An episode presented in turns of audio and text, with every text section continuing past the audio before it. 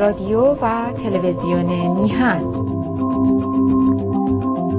آرشیو برنامه های ما روی وبسایت میهن تیوی دات کام به نام خداوند جان و خرد که از اندیشه بر نگذرد. عرض درود و سلام و ادب و احترام دارم به پیشگاه یکایک شما. ایرانیان دلیر آزاده آزادگان دلاور ایرانی بینندگان و شنوندگان گرامی رادیو و تلویزیون میهن در هر گوشه ای از این جهان پهناور که هستید باری خوبان و یاران و نازنینان. چونان که آگاهی در محضر شما تاریخ می‌خوانیم و چندی و اندی است که نگاه خود را خاص معطوف داشته ایم به عرض می شود که دوران خلافت مولای متقیان خودمان حضرت علی ابن ابی طالب و در احوالات جنگ جمل هستیم به دوران خلافت او. خب ماجرا رو تا آنجا با هم پیش بردیم که عرض می شود رسول از پس رسول میفرستد مولا به کوفه که سپاه جمع آوری کند بر علیه عرض می شود که سپاه تله و زبیر و آیشه المؤمنین. از آن سو بو موسا الاشعری که حاکم کوفه بوده ندای مخالف سر می‌دهد و روا نمیدارد جنگ با ام المؤمنین را. خب پس وقتی که دیدیم مالک اشتر و عبدالله ابن عباس دست از پا درازتر ترک کردن کوفه را علی دیگر باره امار یاسر و پسر خود حسن را میفرستد به کوفه تا این بار آنها کار رو براش در بیارن. از اون طرف مالک اشتر هم به علی می‌گوید تا موقعی که این ابو موسا زنده است کار ما از پیش نمیره. رخصت بفرما که برم او را بکشم. علی هم میفرماید که رخصت بفرما برو معمولیت رو انجام بده. خب در حال گفتگوی بین عرض می شود که این ابو موسا بودیم با امار و عرض می شود که حسن. اجازه بفرمایید که ببینیم تبری چه می‌گوید امیدون که در بخش پایانی هم چند بیتی شاهنامه برای شما قرائت کنم. عرض می شود که بله دیدیم که حسن از ابو موسا پرسید که تو چرا مردمان را از نصرت پدر من باز میداری او گفت من چنین کاری نمی کنم. ابو موسا گفت من همچین کاری نمی کنم بلکه وقتی مردم میان و از من صلاح و مشورت می‌پرسند آنچه را که به نظرم حق است با آنها می‌گویم امار هم نهیب می‌زند که مردک تو چه میدانی حق کدام است و باطل کدام. مردی از بنی تمیم برخاست و امارگاه گفت تو را چندان مقدار است که امیر ما را دشنام می‌دهی. حسن ابن علی بانک بر آن بنی تمیمی زد. پس مردمان به دو هوا سخن گفتند. بحری با علی و بحری با بو موسا از بحر خون عثمان. و بو موسا مردمان را بنشاند و بر منبر شد و خطبه کرد و گفت ای مردمان چون روزگار فتنه بود باطل به حق ماند و حق به باطل. پس هر کندرون میان شود او را فتنه انگیز خوانند. هر کس به خانه خیش بنشیند و هرگه که کسی به چاره خود به در شما آید و زینهار خواهد او را زینهار دهید و جای دهید و بیرون از خانه کس را نصرت مکنید. این شده فتوای این آقای ابو موسا اندر این, ها اندر این حکم اندر این جهاد اندر این کار. که آقا بنده میگم نرید بشینید تو خونتون منتهایی کسی اومد از شما کمک خواست زخمی و نالان و خسته و گشنه و تشنه. خوشحال نداره در به روش باز کنید و آب و غذا و جا بهش بدید. پس حسن گفتا ای مرد تو بر منبر چه کنی که امروز منبر علی راست؟ اگر به گردن تو بیعت او نیست. بر منبر چه می‌کنی؟ فرود آی. اگه تو جبهه ما نیستی اون بالا چی میگی؟ پس زید ابن سوحان بو موسا را گفت این مردمان روی نهادند خرد و بزرگ که مر علی را نصرت کنند و تو نتوانی باز داشتن به زبان. پس قعقا ابن امر برخاست و گفت ای مردمان شما نصیحت من بشنوید و شفقت از من بدانید. بروید همه. سوی علی ابن ابی طالب خرد و بزرگ و او را نصرت کنید. و گفتار بد مشنوید و فرمان بو موسا مکنید و نخستین کسی من روم. داره ورق بر میگرده به نفع خلیفه. و مردی فسیح بود نامش صحبان ابن سوهان برادر سعسعه. مردمان را خطبه کرد و گفت ای مردمان خلق را از امام چاره نیست که کار دین بر خلق نگاه دارد و کار دنیا تعهد کند و داد از یک دیگر بدهد و ستمکاران را شکسته دارد و ستم رسیدگان را فریاد رسد.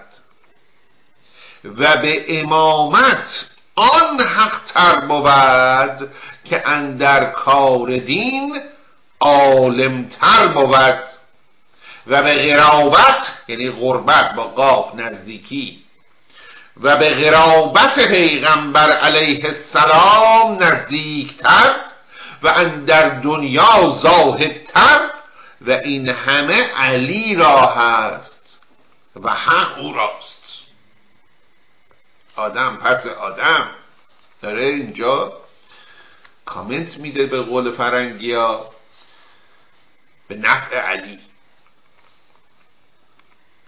و شما را همی خواند تا میان خیش و خسمان خیش فصل کند و اختلاف برخیزد و حق از باطل جدا شود. اجابت کنید او را به نصرت و بروید و تقصیر مکنید.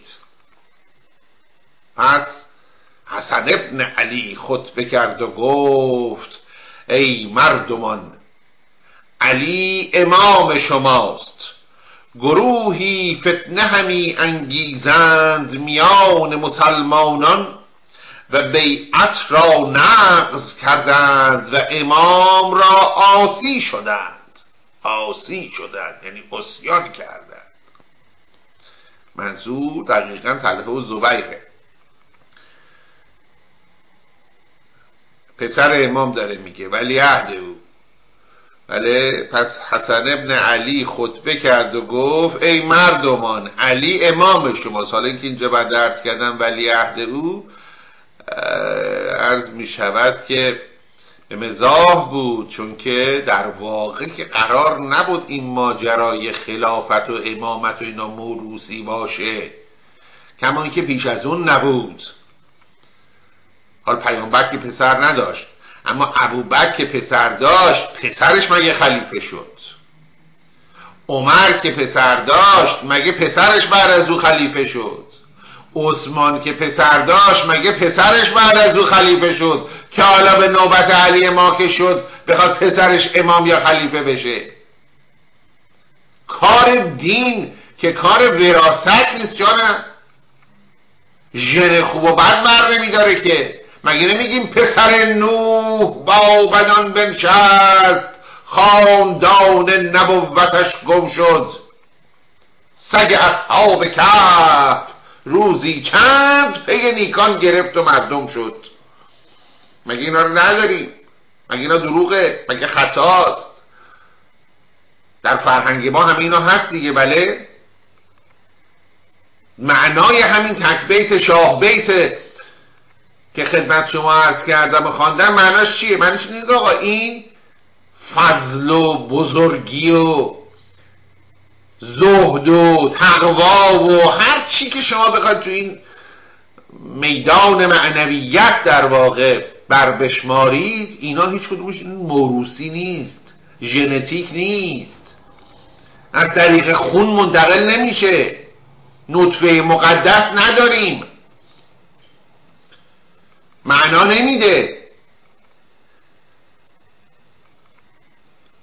بنابراین خود این ادعا که این داستان امامت و ولایت و خلافت در واقع در نزد ماشیعیان یک پریده موروسی بوده از بیخ و بنیان سست است و محل اشکال.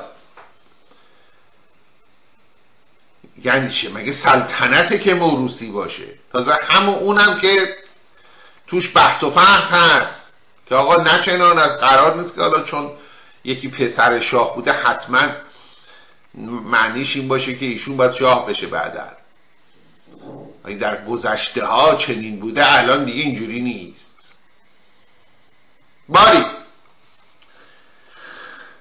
از مرحله پرد نشویم ببینیم چه گفته است حسن. پس حسن ابن علی خطبه کرد و گفت ای مردمان علی امام شماست گروهی فتنه همی انگیزند میان مسلمانان و بیعت را نقص کردند و امام را آسی شدند و امیر المؤمنین شما را همی خواند.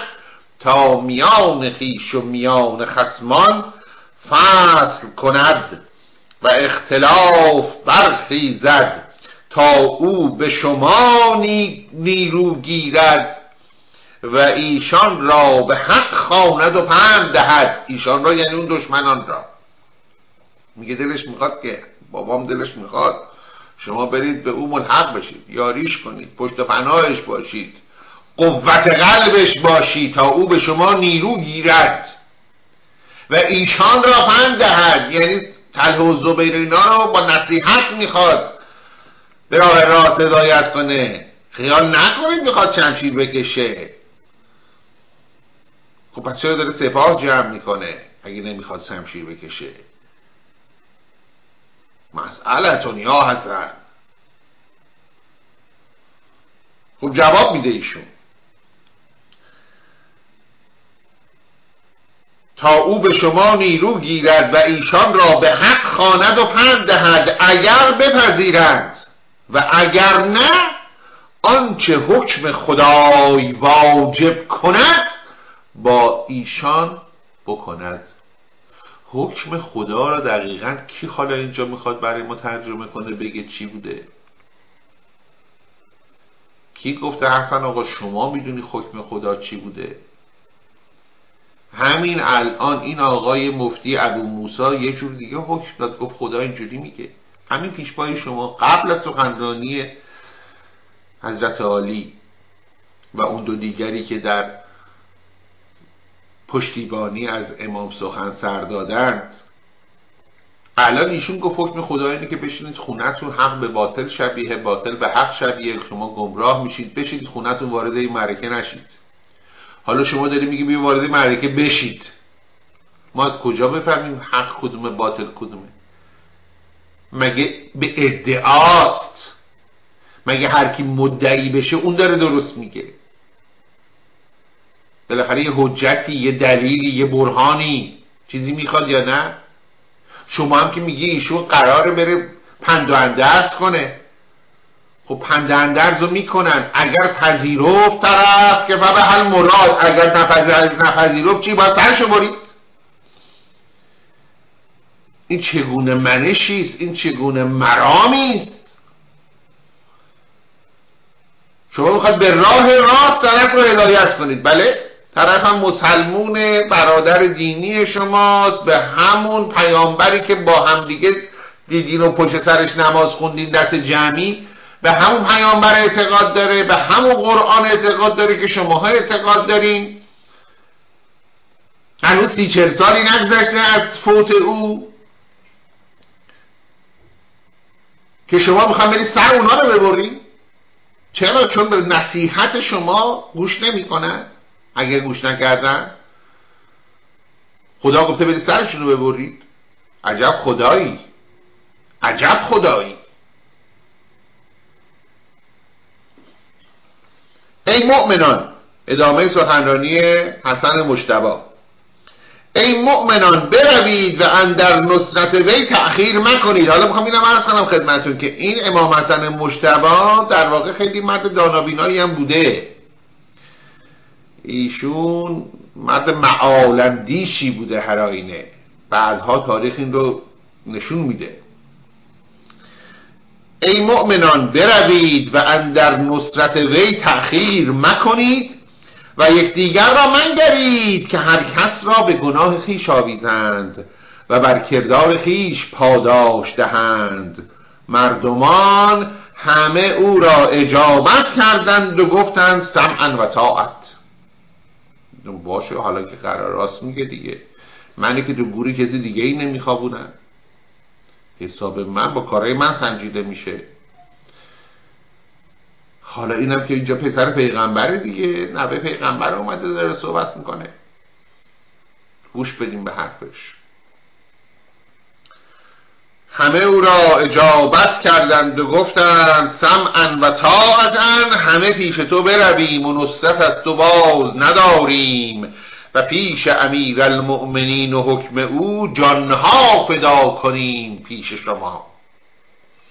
پس هند ابن الامر خطبه کرد و گفت ای مردمان این پسر امیر المؤمنین است و نواده پیغامبر است و جگرگوشه فاطمه بنت رسول الله است و شما را جز حق نخواند. و یک بار و دو بار رسول فرستادند. بنگرید که شما را چگونه بزرگ کرد که پسر خیش را و فرزند زاده پیغامبر علیه السلام سوی شما فرستاد. علی شما رو چقدر آدم حساب کرده.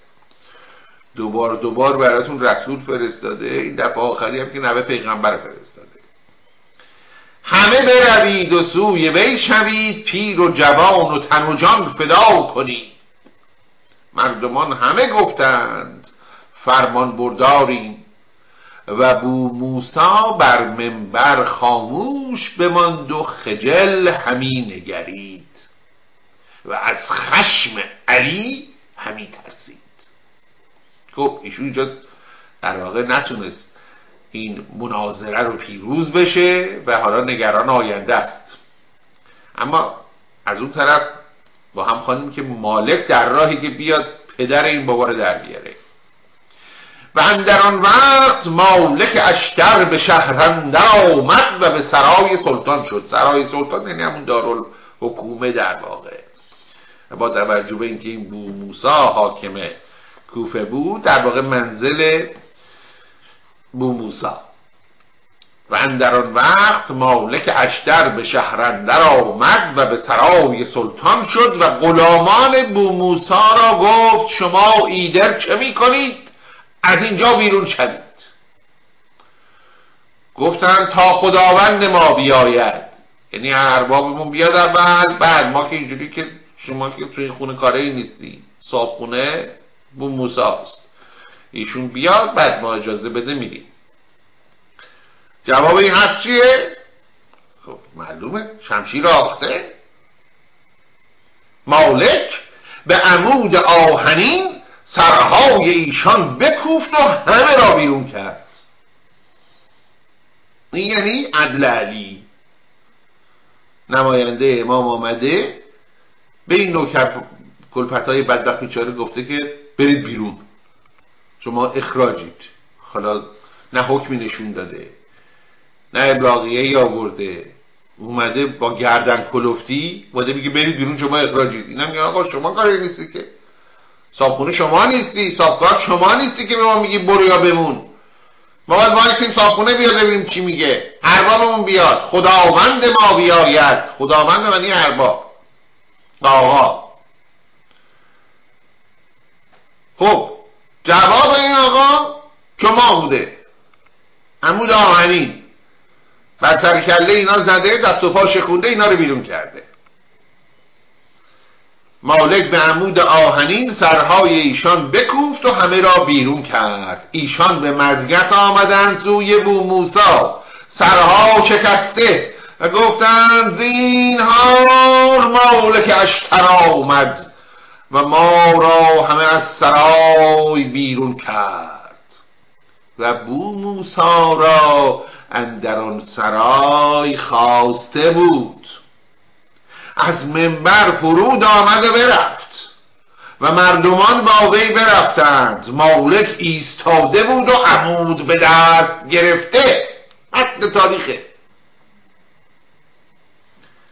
بو موسا خواست که اندر سرای شود. مالک گفت ای منافق سرای سلطان علی راست و تو مردمان را از او باز میداری چه کنی اندر سرای سلطان؟ بو موسا گفت امروز مرا زمان ده تا جایی بنگرم و بدون جا نقل کنم. یک روز به من فرصت داد مگه من اخراج نکردی از پستم؟ باش. قبول بذار اسباب اساسمو جمع کنم برم دیگه. یک روز به من وقت بده. بو موسا گفت امروز مرا زمان ده تا جایی بنگرم و بدان جا نقل کنم. گفت یک ساعت زمان ندهم. مردمگی آقای مالک اشتر بنازم گفت یک ساعت زمان ندهم و بفرمود تا جامه ها و فرش او بیرون آوردند و هرچه بیرون همی آوردند غوغا آن را غارت همی کردند لباس های بدبختم دو بردن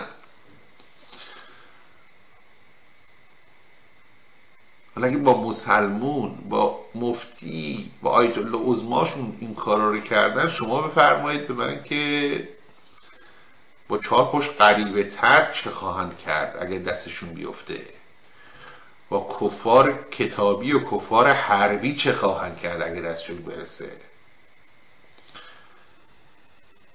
پیدا کنید پرتغال فروش را. گفت خود حدیث مفصل بخوان از این مجمل. بله. لباس های بدبخت هم قارت کردن. بفرمود تا جامه ها و فرش او بیرون آوردند و هرچه بیرون همی آوردند غوغا آن را غارت همی کردند. بو موسا از مالک زینهار خواست. جان مادرت نکن این کار با من. بذار من حداقل چهار تا اسباب اساسا بردارم برم پیکارم مالک گفت اینایی که دارن غارت می‌کنن می‌دونی کیان؟ گفت این همان مردمانند که تو از بحر ایشان خدای را و پیغمبر را و امام را بیازردی مغلطه رو توجه فرمودید. میگیم شما امام را بیازردی. باش قبول. اما اینکه میفرمایید پیغمبر و خدا را هم آوردی گذاشتی تنگ این امام این از کجا درآمد؟ پیغمبر که علل اصول نیست از دنیا رفته. خدا رو تو, تو چه کاره ای تو زبان خدایی؟ تو از کجا می‌فهمی خدا از چی آزرده میشه از چی آزرده نمیشه؟ از همه اینا به کنار. زمانی که عثمان امام بود خود شما آقای مالک اشتر که جزو دار دسته قاتلین عثمان بودی اونجا شما امام و پیغمبر و خدا رو نیازردی. الان این ابو موسا داره میازاره. چه جوریاست برای خود شما صدق نمی‌کنه برای دیگران صدق می‌کنه. هر جا که به نفع شما باشه به میل شما باشه اونجوریه. پس مالک او را تا شب زمان داد تا جایی دیگر شود و رختا آنجا برد. چهار تا تیکه لباس بهش داده گفته حالا برو. و حسن و امار و مالک آن شب در سرای سلطان بودند.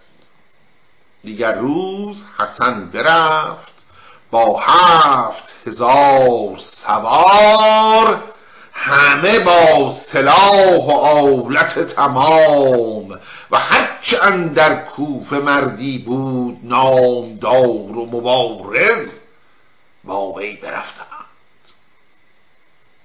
و علی آگاه شد.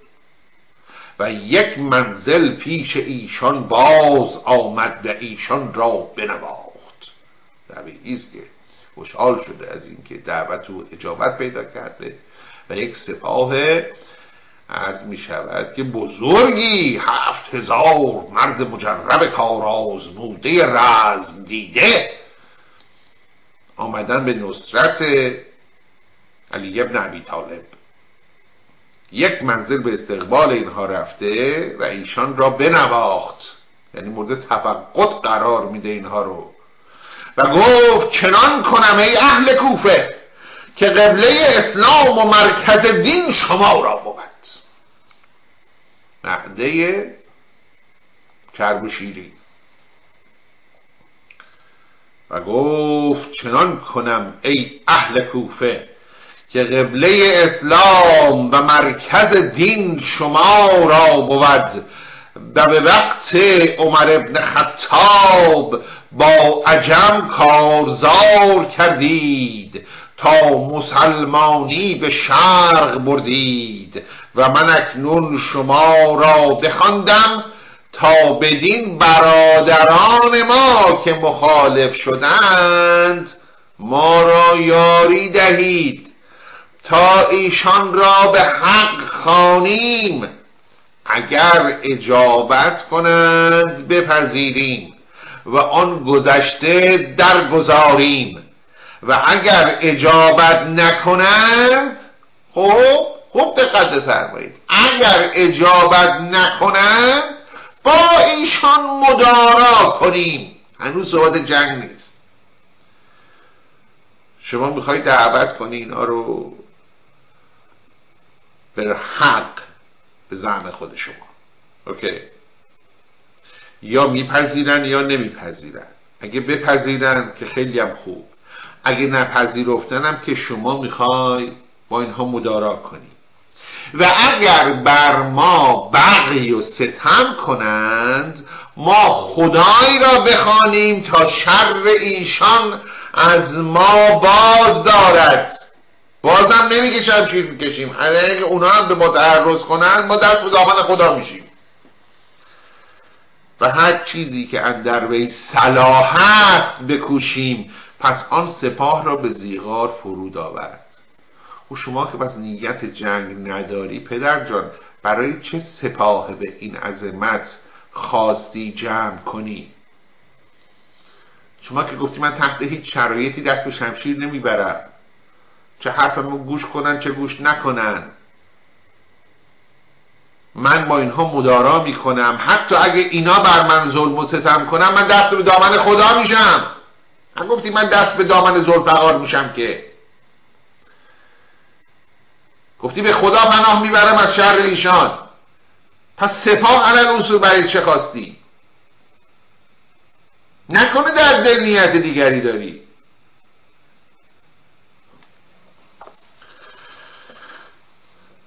پس آن سپاه را به زیغار فرود آورد. و دیگر روز علی قعقا ابن امر را به رسولی فرستاد به بسره و گفت برو و ایشان را به طاعت خان و پنده باری. این تا اینجا بماند این حکایت جنگ جمل که حالا سپاهیان در واقع در برابر هم قرار گرفتند و علی علیه السلام به بسره با سپاه نزدیک شده. رسول فرستاده که با ایشان در واقع به مذاکره و مناظره بنشیند خب اجازه فرمایید که این احوالات رو در اینجا نگاه داریم و در دقایق باقی مانده حکایت شاهنامه را دنبال کنیم. آنجا که عرض کردم به خدمت شما که یلسفندیار شاهزاده ایرانی به کمک پدر آمده و دو سپاه در آستانه جنگ نهایی قرار دارند سپاه ایران و سپاه توران و امپراتور توران یا خاقان چین آن دوران ارجاس به تورانی چون آگاه شده که اسفندیار که ریگ زیر دندان او بوده آمده و به یاری پدر شتافته ترس برش داشته وهم شکست او رو فرا گرفته و می‌خواد که علاج واقعه قبل از وقوع بکنه. با سران و نامداران خودش به شور و مشورت نشسته که آقا ما تا اینجای کار برنده ایم. آمدیم دست بردی زدیم. قناعم بسیار گرفتیم. گروگانهای ارزشمندی همچون دختران گرجاز گشتاز اسیر ما هستند. لحراس رو کشتیم. بسیاری از شاهزادگان ایرانی رو خونشون رو ریختیم. حالا که بوی شکست میاد بهتره که به همینقدر پیروزی قناعت کنیم و برگردیم بریم به کار خودمون. که در اینجا برگ روزگار به گونه دیگر ورق می‌خورد. استاد میفرماید که یکی ترک بود نام او گرگسار. زلشکر بیامد. بر شهریار. بدو گفت که ای شاه ترکان و چین ز یک تن مزن نام خود بر زمین.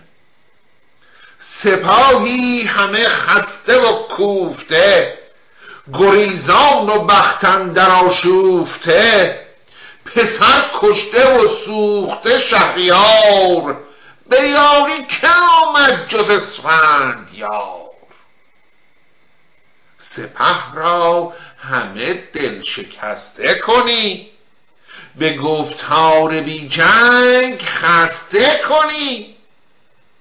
ندانا بود شاه با ترس و باک ز ترسند مردم براید هلاک نه گرزی به ترگی فرود آمده است. نه چیوی به برگستوانی زده است. هم آورده او گر بیاید منم. تن مرد جنگی به خاک افکنم. عجب. عجب. چه رجزی می‌خواند این آقای گرگسار میگه قربانت کردم. چه شده؟ واهمه از چیه؟ از یک اسم شما اینقدر ترسیدی؟ از نام اسفندیار اینقدر وحشت کردی؟ برای امپراتور محتشمی همچون شما زشته که از یه اسفندیار بترسی؟ مگه کیان چیان این ایرانی ها یه سپاه در مداغون خسته و فرسوده. مدت هاست محاصره شدن. خستن گشنن تشنن بیرمغن داغدارن. جسمی و روحی مادی و معنوی آسیب دیدن اینها. سپاهی همه خسته و کوفته. گریزان و بختن در آشوفته. اینا شانس ازشون برگشته قربانت کردن روز پیروزی ماست. خوب نیست شما بترسی؟ ترس برادر مرگه.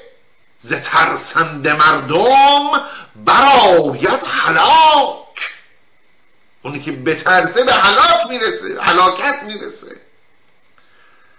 ز ترسند مردم براید حلاک اتفاقی هم نیفتاده.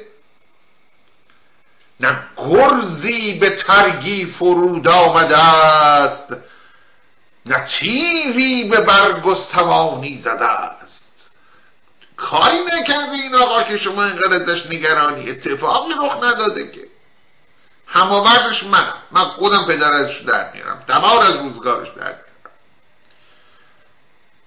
و به این ترتیب در واقع ارجاس دل پیدا می‌کنه که راستم میگه ما از چی؟ به خاطر یه نفر مگه می‌تونه حریف یه سپاه بشه؟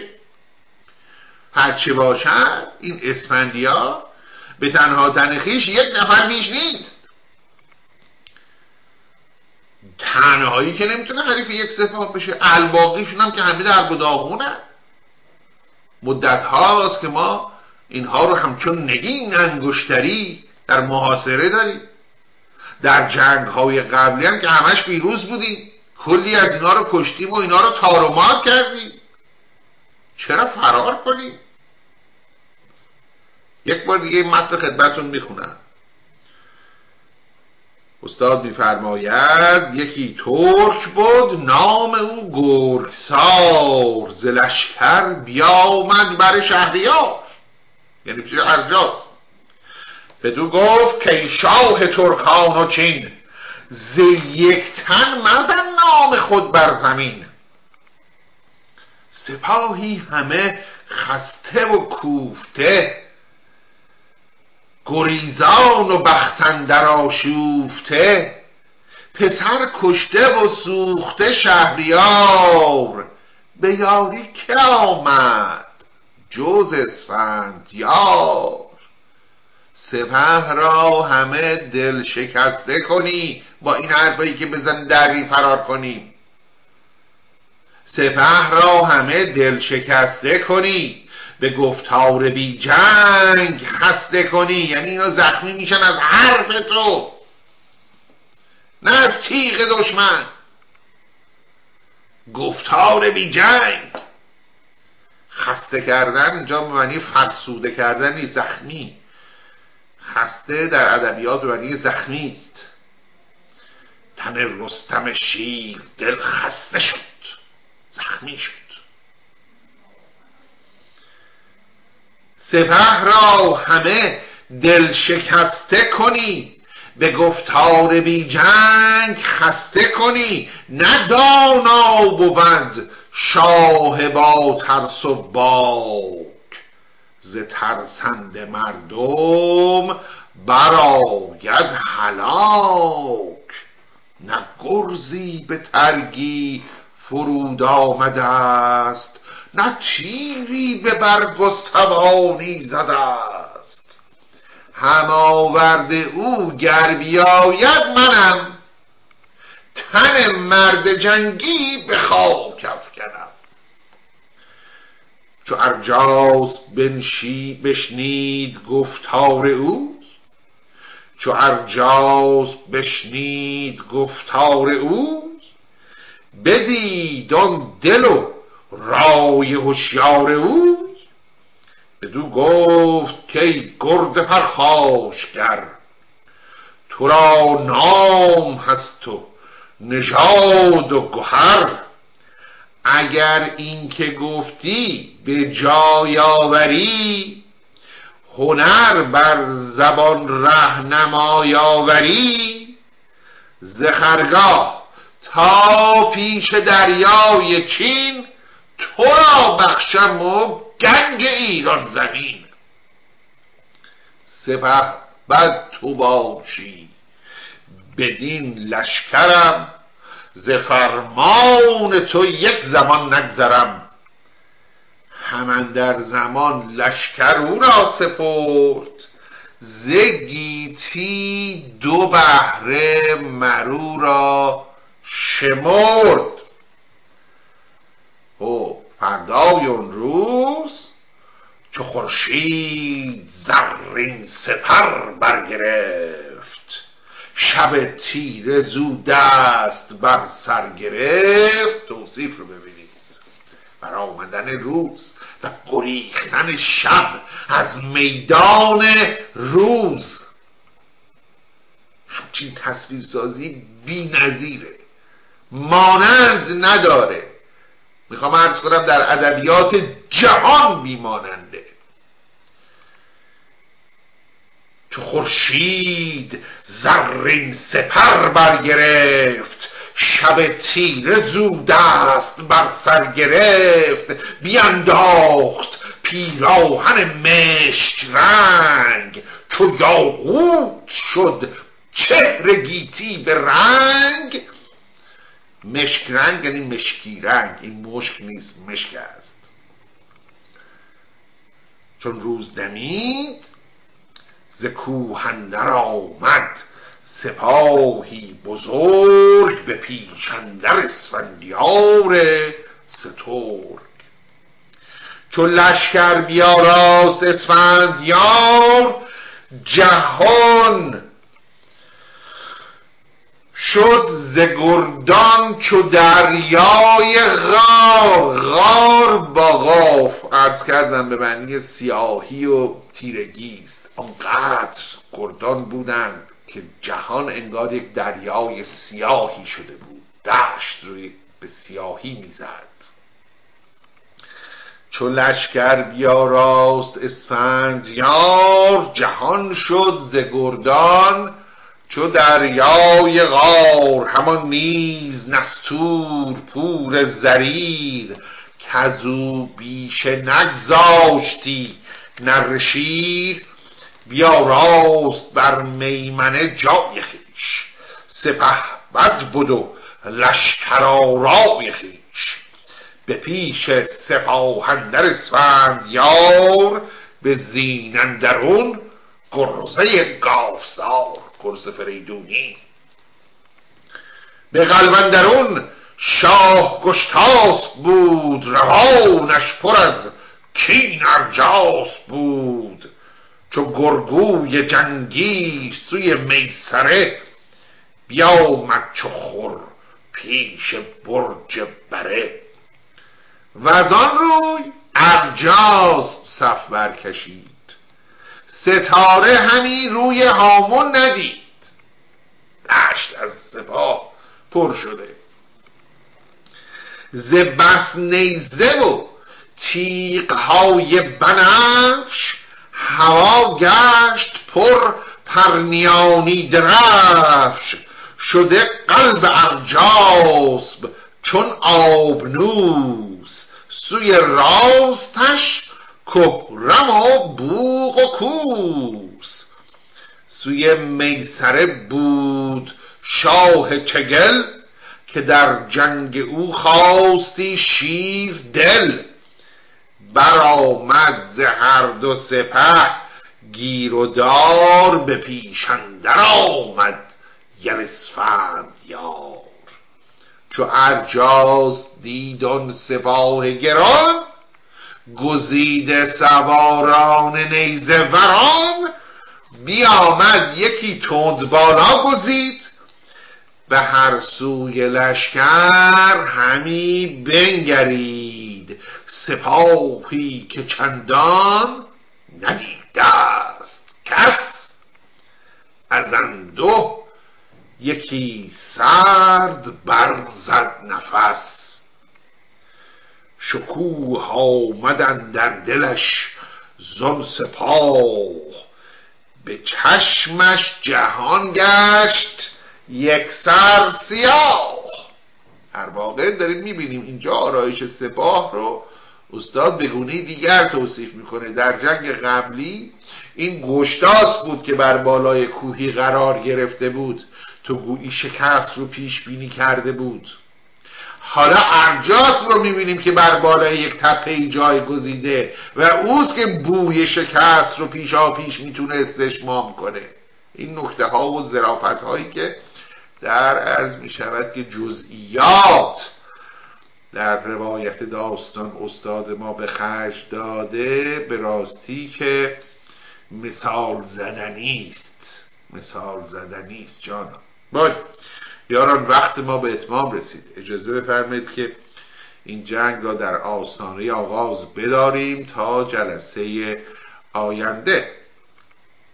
در پایان با سپاس از اینکه چون همیشه مهر کردید و وقت گذاشتید و به پای این برنامه نشستید. و با آرزوی تندرستی و سربلندی برای یکا یک شما خوبان و نازنینان و به امید بوسه زدن بر جبین بلند آزادی در فردای میهن همه شما یاران را بیزد منان می سپارم تا دیداری دیگر درود و دو صد بدرود و پاینده ایران.